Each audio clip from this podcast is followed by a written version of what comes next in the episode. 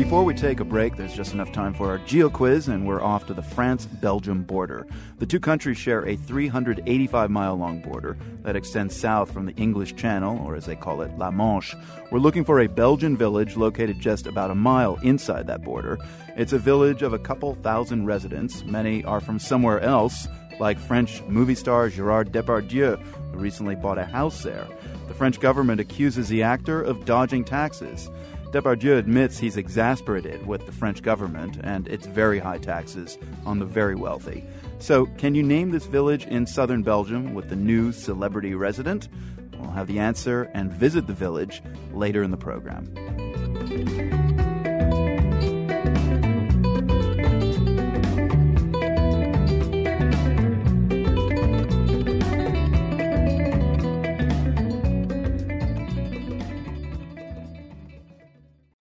It's fun coming up with house names for people. Try it. Take French actor Gerard Depardieu.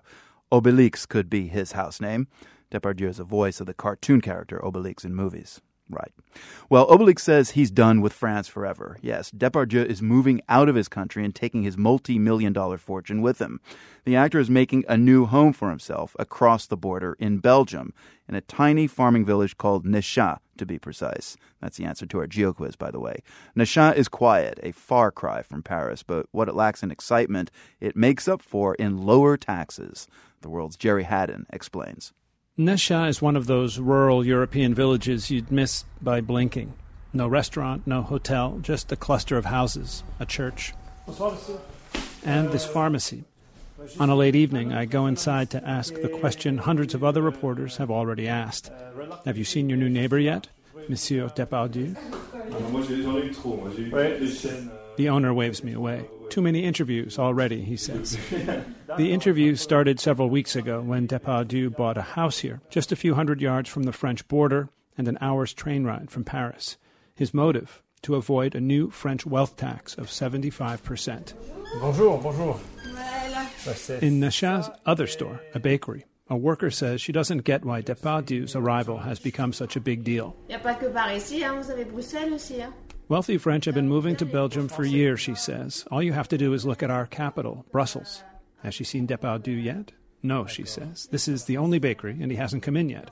We're not even sure which house he bought, she says. What is certain is that many of the actors' new neighbors will also be French. More than a quarter of Nechin residents are expats, Gauls who enjoy the cold drizzle of the Belgian countryside. Oh, and the much lower taxes. That's what lured France's richest man, Bernard Arnault, to Belgium years ago. French crooner Johnny Hallyday gave it a shot. A bunch of soccer stars have done the same thing. Each time a big name makes the move, it causes consternation at home. But nothing like the brouhaha that Depardieu has kicked up. Ah non, un peu court, jeune homme. On pouvait dire, oh Dieu, bien des choses en somme en variant le ton. For starters, Depardieu is beloved in France. He got an Academy Award nomination for portraying one of the most well known French characters, Cyrano de Bergerac. Depardieu's departure has shocked and rankled the French. Political scientist Francoise Dreyfus says as the French economy teeters on the edge of crisis, people expect the nation's wealthiest to step up. As the situation is very bad, I think that the government is right when asking people to pay more taxes, and mainly the richest one.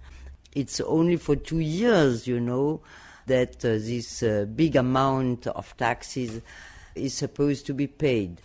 I find uh, very uncivic to refuse this. If you are rich, you can pay. Especially Depardieu, she points out, whose career has benefited from huge government subsidies for the French film industry. The government agrees. It's taken Depardieu's departure as a slap in the face. C'est une grande star. Tout le monde l'aime. Mais euh, French Prime Minister Jean Marc Ayrault told French television last week that although Depardieu is a big star and loved, stepping just over the border to avoid taxes is a pathetic move. Pathetic, Depardieu shot back in a letter in a Sunday newspaper. You can have your pathetic passport back. I renounce my French citizenship. The government no doubt thought its attack on Depardieu would resonate with ordinary taxpayers who can't or won't leave the country, but the tit for tat has backfired. At an outdoor Christmas market in the northern French city of Lille, about 15 minutes from Nechin, a crepes vendor named Jean Michel Derue applauds Depardieu. He says if he were rich, he'd move to Belgium too. Has Depardieu killed anyone, he asks? Has he stolen money from anyone? No. In fact, over his career, he's paid something like $200 million in taxes. And on top of that, they make him out to be pathetic. As the scandal grows, the mayor of Nechin, David Seneschal, says he's just watching, wide eyed, from the sidelines. He doesn't get why people are so upset by one man's move to save taxes when big corporations do it in Europe all the time.